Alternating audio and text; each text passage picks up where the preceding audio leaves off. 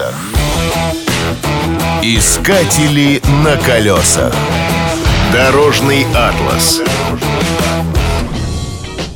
Выражение «Великая океанская дорога» ассоциируется с водным путем, по которому ходят караваны судов.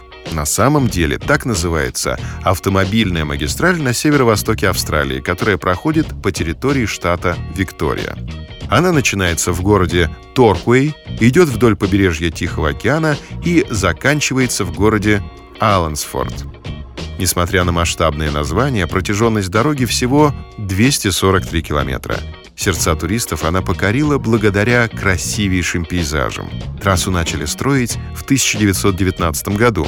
Этим занимались австралийские солдаты, которые вернулись с полей сражений Первой мировой войны. Дорога должна была выполнять двоякую функцию — связать отдаленные населенные пункты и служить мемориалом австралийцам, погибшим в годы войны.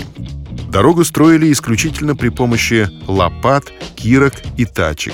Во время строительства произошел казус. Однажды неподалеку от берега сел на мель пароход «Казино», который вез пятьсот бочек пива и сто двадцать бочек спирта.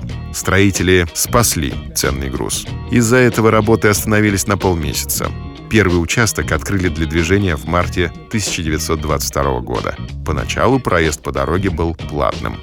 Трасса проходит по национальному парку Порт Кэмпбелл. Это и определило ее туристическую привлекательность. Наиболее эффектным является группа грандиозных скал в океане под названием двенадцать апостолов. Высота некоторых из них достигает сорок пять метров.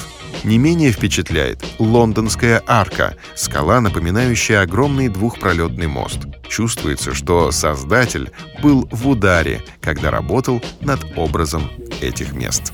На колесах. Искатели на колесах.